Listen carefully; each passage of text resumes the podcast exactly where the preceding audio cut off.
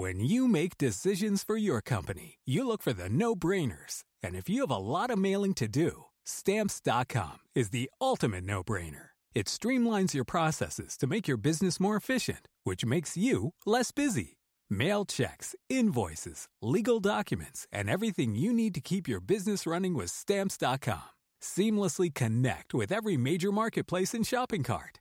Schedule package pickups and see your cheapest and fastest shipping options from different carriers with rates up to 89% off USPS and UPS rates. And with the stamps.com mobile app, you can take care of mailing and shipping wherever you are. Make the same no-brainer decision as over 1 million other businesses with stamps.com. Sign up with code program for a 4-week trial plus free postage and a free digital scale. No long-term commitments or contracts.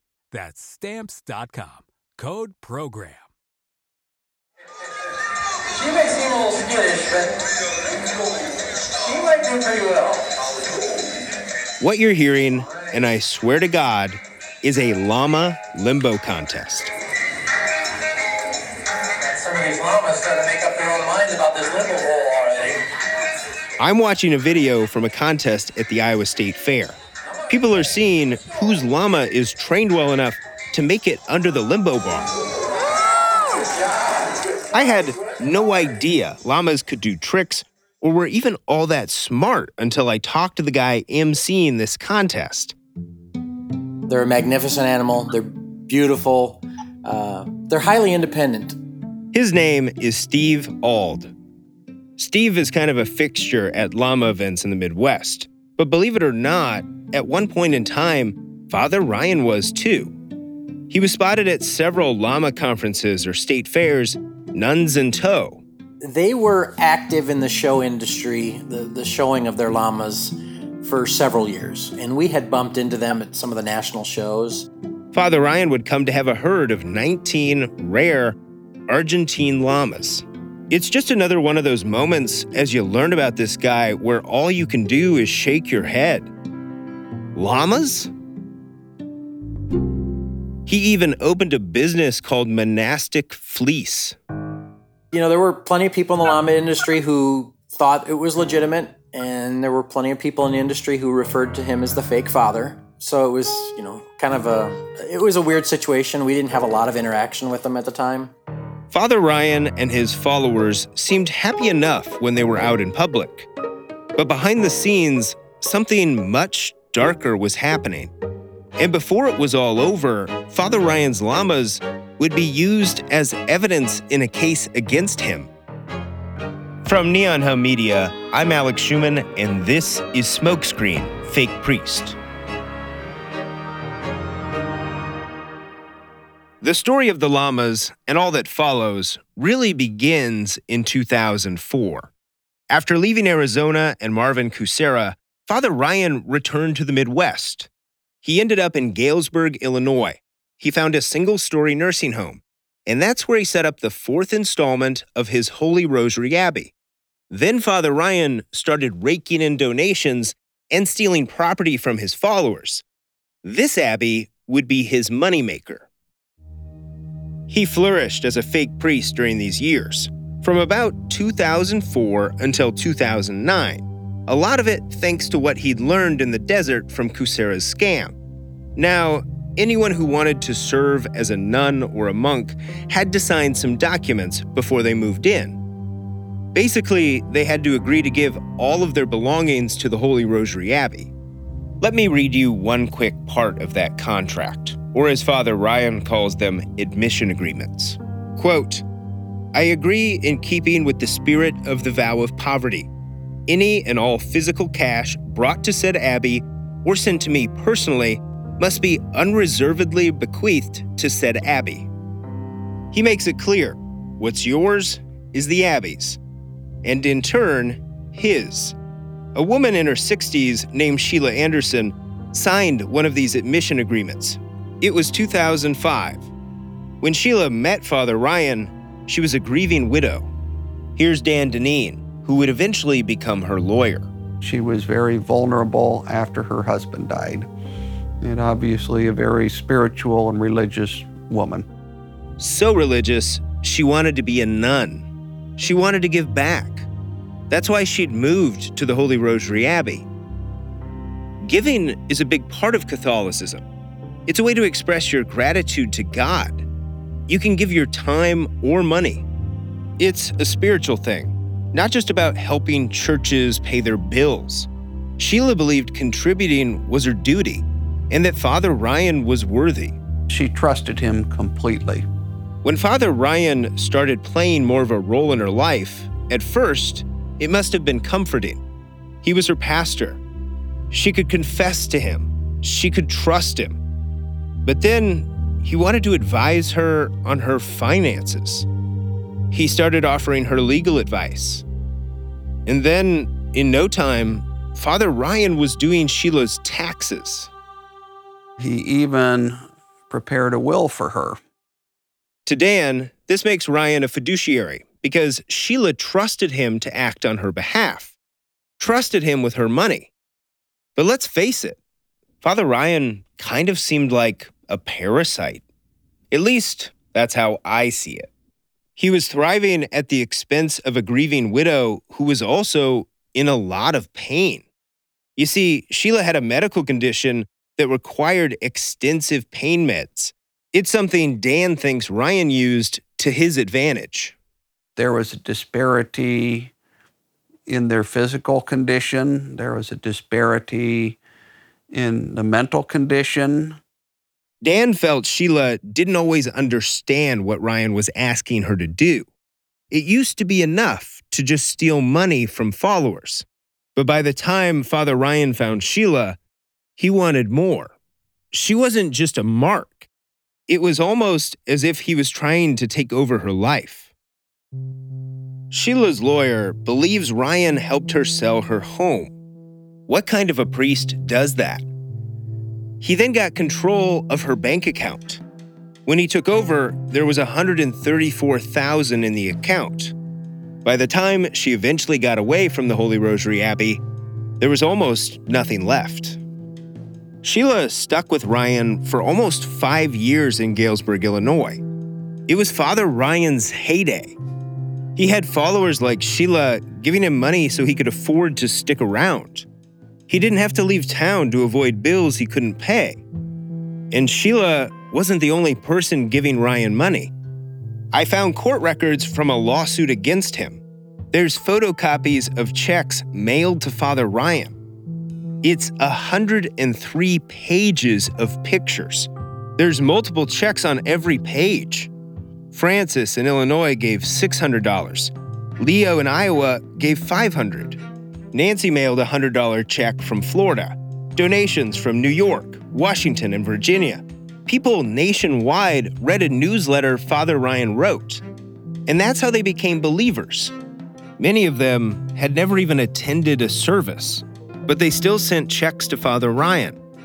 Checks ranging from $8 to thousands. You don't send $8 unless you believe. In this period, Father Ryan was a big spender.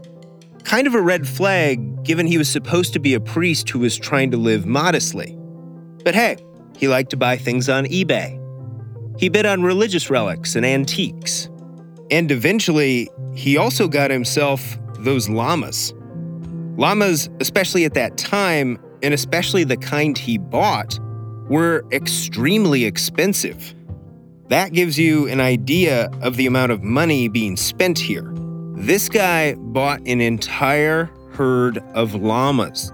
He had the people send in money to him so that he could run around the country and buy llamas and buy religious relics and do things like that while uh, Sheila Anderson and other persons were back in the monastery while he was on these little joy trips of his. So the Holy Rosary Abbey was doing okay until almost nobody was doing okay. It was the worst day on Wall Street since the crash of 1987. The stock market is now down 21%. This could be the most serious recession in decades. And that means life, as most Americans know it, is about to change, in some cases dramatically. The financial crisis in 2008 wiped out lots of retirement accounts and started the Great Recession. Donations to the Abbey slowed. Around this time, Sheila agreed to loan Father Ryan some money to help keep the Abbey going and repair the roof. That first loan was $20,000. And then there was a second loan to Holy Rosary Abbey in 2009 for $130,000. All told, Sheila lent more than $150,000 in the middle of a recession. She thought she would get the money back. These were loans, right? Father Ryan brazenly disagreed. He treated the loans like donations and made no effort to pay Sheila back. Instead, he just kept spending his time and her money buying things on eBay.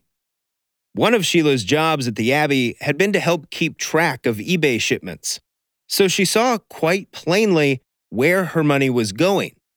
And one day, she finally had had enough. Something clicked for her when Father Ryan refused to pay back the loans. He wasn't holy. He wasn't devoted to God. He wouldn't give back her money. He was a disappointment. She decided to leave the Abbey, but before she went, she wrote Father Ryan to tell him how she felt. I'm not sure why she would have written him a letter when she lived in the same building, but that's how it went down. What you're about to hear is not Sheila's voice, but the words are hers. On May 25, 2010, Sheila wrote Lord Abbot, I fully intend on honoring my vows. That has never been a question for me. The question has been and now must be answered as to where. I can no longer submit myself to a superior that has shown many signs of instability and irrational thinking, of which your memos clearly show. I will no longer allow you to swear at me, to shove your chair at me in anger, or yell at me in a loud voice in anger, or any other ways you have manifested your disapproval of me. Sheila also demanded a list of things she wanted back from Father Ryan before leaving. The list includes her original will, a gold wedding ring set, the legal document giving Father Ryan power of attorney over her affairs, other personal documents, and even her husband Tom's ashes.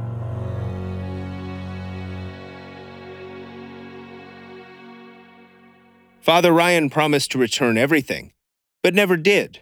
So Sheila reached out to a lawyer, Dan Deneen. Sheila called because, as I recall, something was not right and she had left the convent and she wasn't able to even get her property back from Ryan Scott. Dan tried to help her get some of it back, but Father Ryan was stubborn.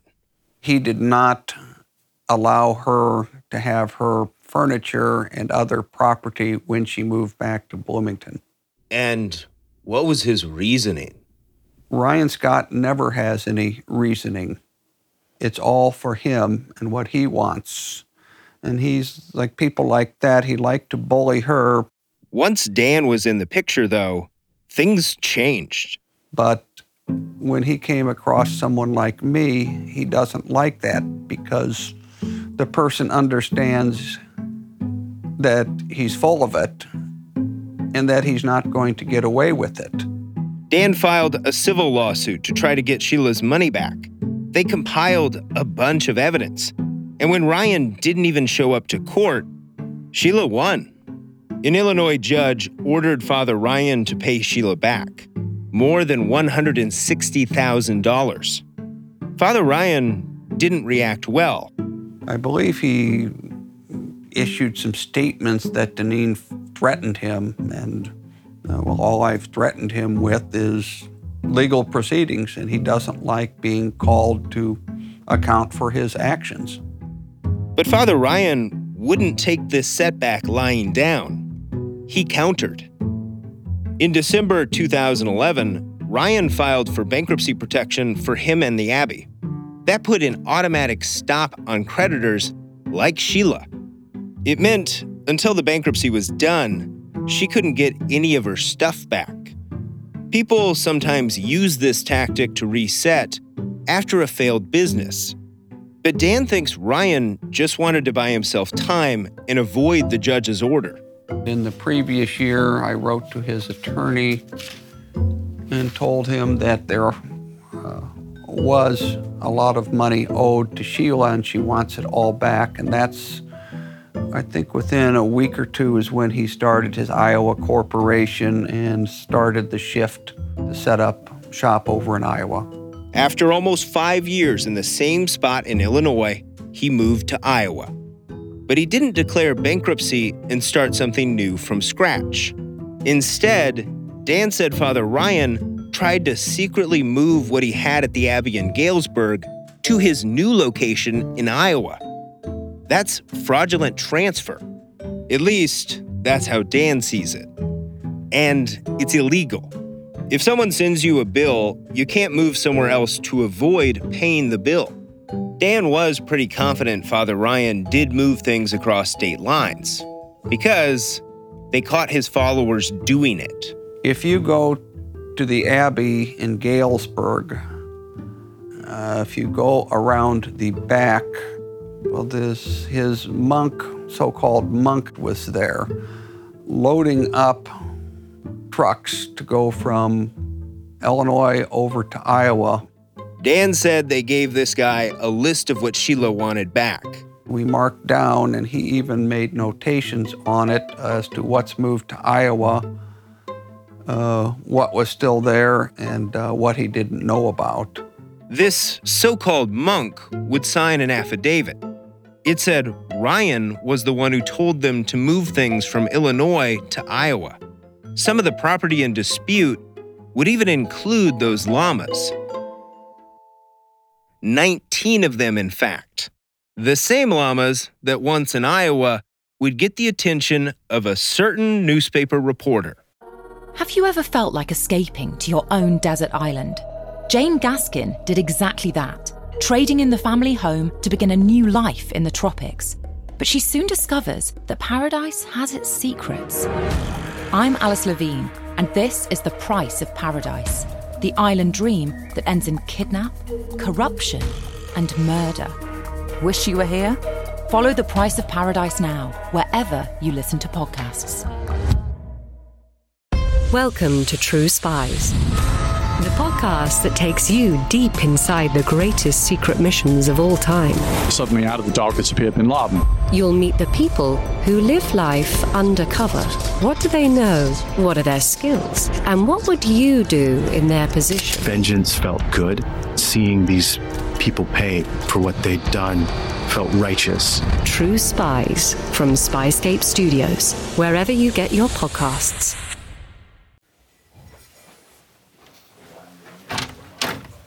Dennis McGee is grabbing something from the other room. This is back when we first talked at his house in northeast Iowa. Dennis's sister got him this little ceramic llama. She actually bought that for me. He set it down on the kitchen table. The belly of the llama is cut out, and inside the gut is a baby Jesus. I got a nativity inside the belly of a llama. I mean, you can't get any better than that. At one point, this unique piece of art belonged to Father Ryan. Dennis's sister bought it after Father Ryan abandoned the abbey near Independence, Iowa. Everything from the abbey was sold at the auction to help pay off the bankruptcy debts. Dennis showed me pictures he had from back then. One showed a sheriff deputy guarding relics. Another image had a small crowd out on the lawn of the church. This is us leaving the courthouse. That's the bankruptcy trustee. Remember, people complaining about his paper's positive coverage of the llamas is what got Dennis's attention in the first place. More than a year later, Dennis wrote a story with the headline Llama Drama for the front page of the Waterloo Courier. The drama was that these llamas were part of the bankruptcy. So, in theory, they could be worth money that should go to someone Father Ryan owed. Someone like Sheila. But Father Ryan had abandoned all 19 llamas. So the bankruptcy trustee was the one who had to figure it all out. Were these llamas worth anything? And how do you even take care of llamas? So the trustee called Steve Auld. It was a cold January day in Iowa, like any January day in Iowa would be. And uh, we received a call from the, the U.S. bankruptcy attorney, and they were up at the farm. Um, and they were just looking for someone to come out and evaluate the herd to make sure that they were healthy. Steve's been around llamas for almost 30 years. He was a member of the Iowa Llama Association. We were introduced to the llama industry by my uncle uh, back in about 1989. He now operates a llama farm in Missouri. They all have their own unique personalities, and uh, getting to know and understand that personality of each animal is one of the challenges. Steve is a machine when it comes to llama facts. Llamas will learn their name, much like a dog. I mean, a well trained llama will follow you like a well trained dog. Because of their intelligence, they're highly trainable and they can become uh, public relations animals. You can get them certified to be in hospitals and, you know, as therapy and companion animals. Even though he's now based in Missouri, Steve is still the webmaster for the Iowa Llama Association website. He'll accept rescue llamas. That's how he ended up getting the call.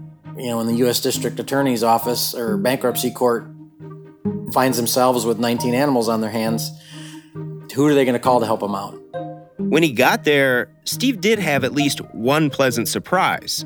It was very nice to see that, you know, of all the shady things that had seemed to have gone on or the things we'd heard about going on, uh, that the one thing they took care of was these animals. But even if Father Ryan took good care of them at one time, he left them high and dry when abandoning the Iowa Abbey. Like literally dry.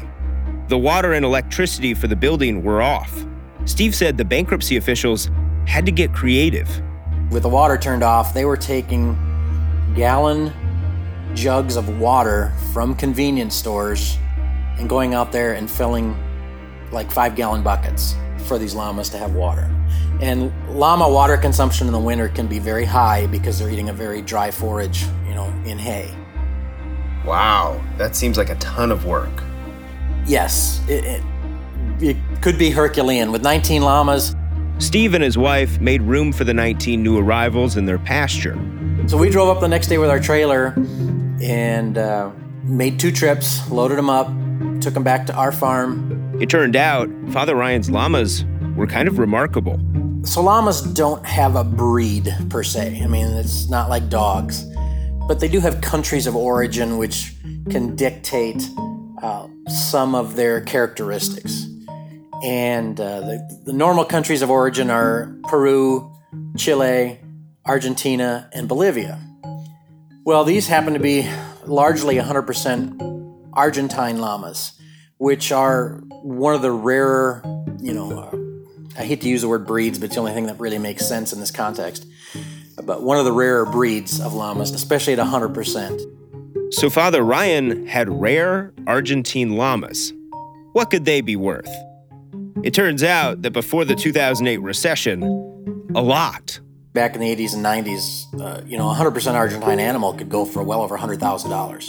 $100,000? Absolutely. Um, we uh, know a gentleman out of Iowa who's been in the industry over 50 years, and he remembers sitting at auctions where animals went for $250,000.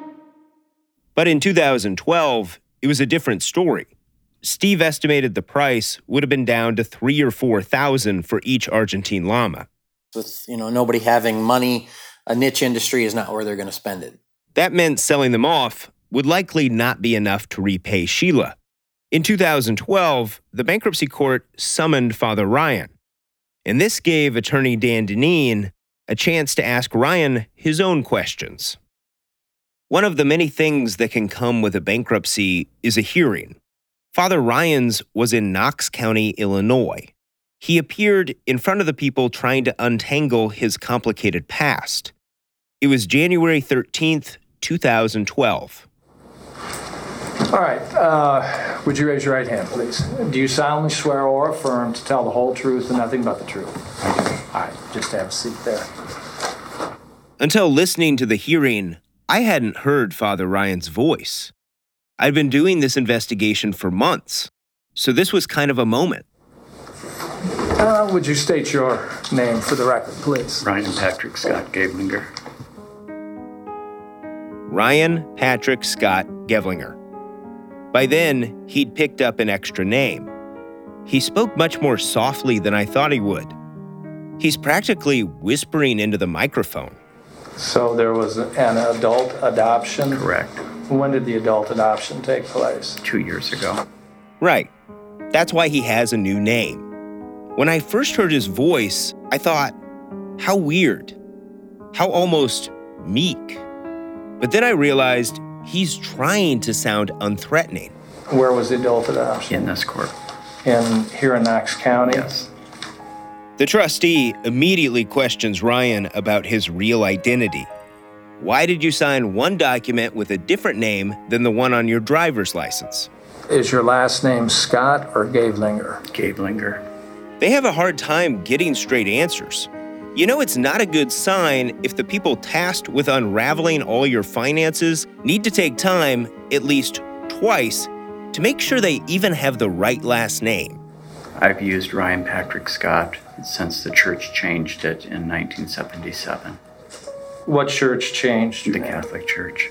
He mentions the terrorist attacks of September 11th, 2001, as a reason for his name change. After 9 11, I had no way of proving who I was. So my attorney at the time suggested that an adult adoption be done so that I could get driver's license and necessary things.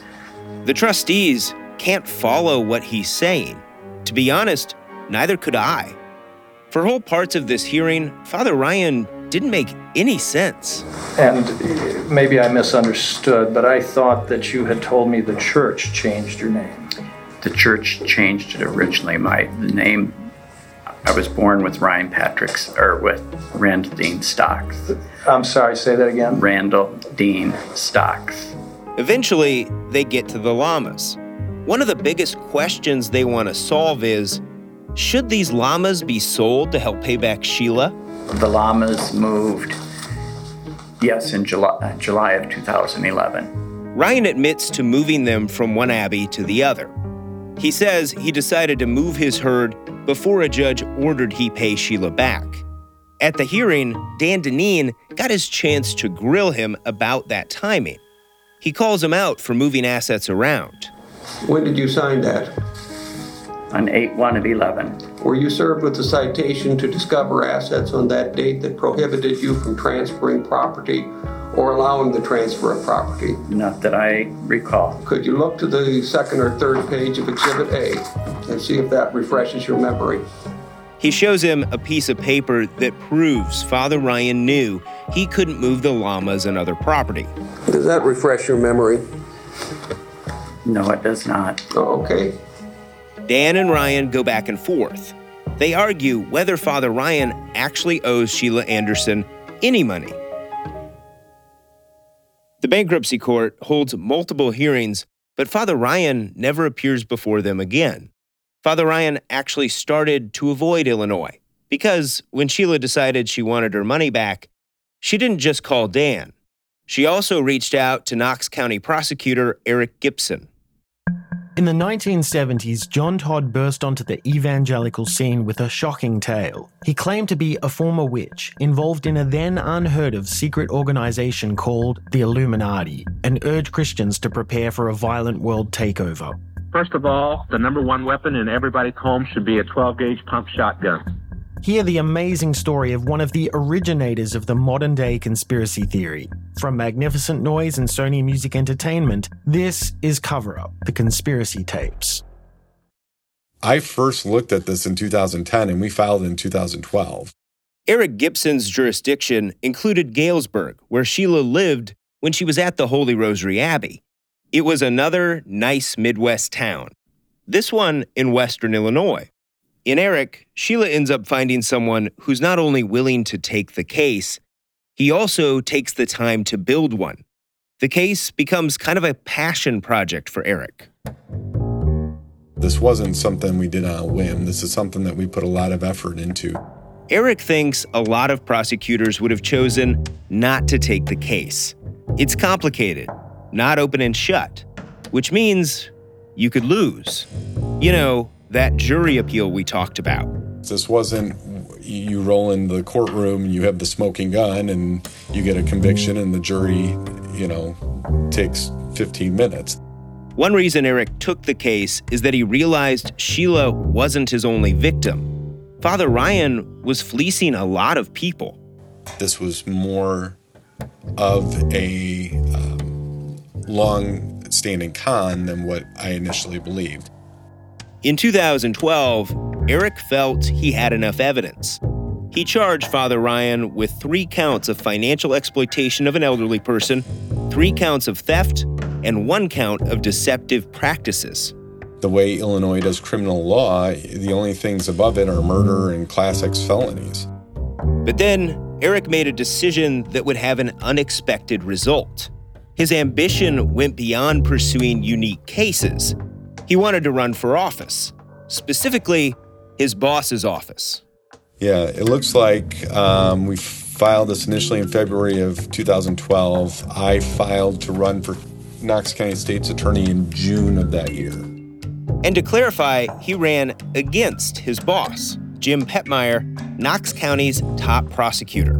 After I filed my paperwork, uh, I got stripped of doing felonies and I got reassigned to doing juvenile abuse and neglect cases and juvenile delinquency cases.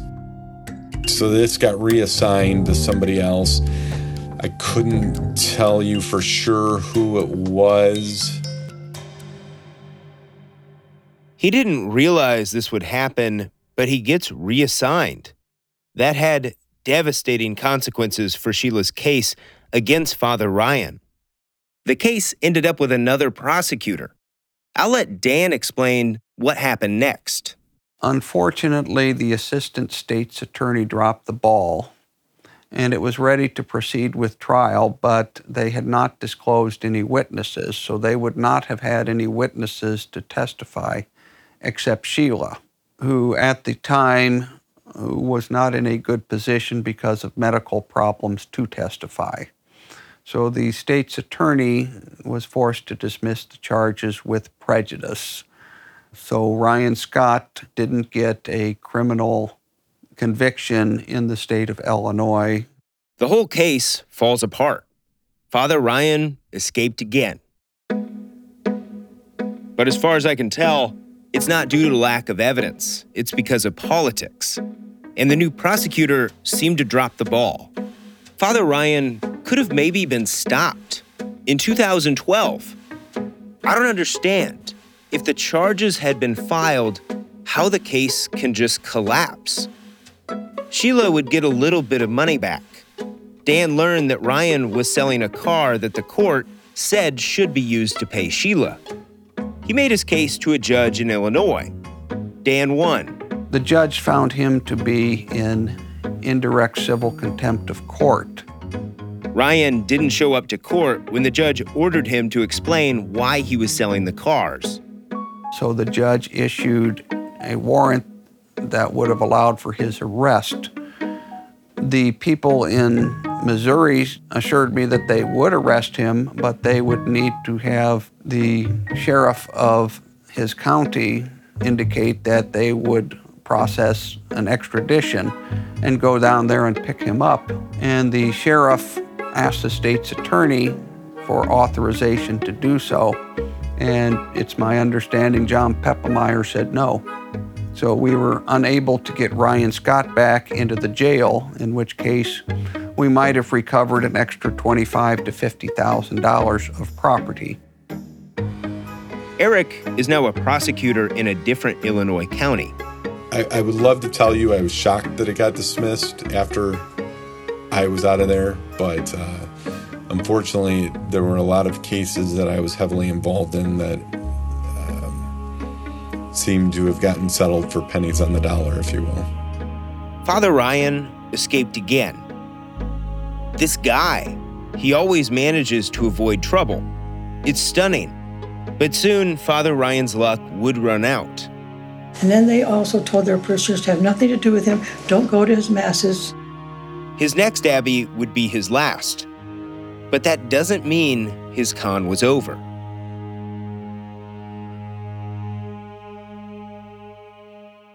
Next time on Fake Priest. I brought him in, I got him clothes, I got him clothing, I got him furniture, fixed his car. And people say, Why'd you do that? Why'd you do that? Well, uh, I did it out of the goodness of my heart, but he also said he's going to pay me back. He's got old time religion. Buries his cash in a coffee can and he makes his decisions down on his knees. He's a full grown man and he. Fake Priest is a production of Neon Hum Media. It is reported and hosted by me, Alex Schumann. The executive producer is Jonathan Hirsch. Producers are Natalie Wren and Tanner Robbins. Catherine St. Louis is our editor. Fact checking by Laura Bullard. Thanks to Matt McGinley for our theme music and to Blue Dot Sessions for tracks you heard on this episode. Sound design and additional composition by Jesse Perlstein. And the song you're hearing now is Old Time Religion by Parker Millsap. Our engineer is Scott Somerville. Special thanks to Carolyn Somerville, Peter Manseau, Shara Morris, and Vikram Patel.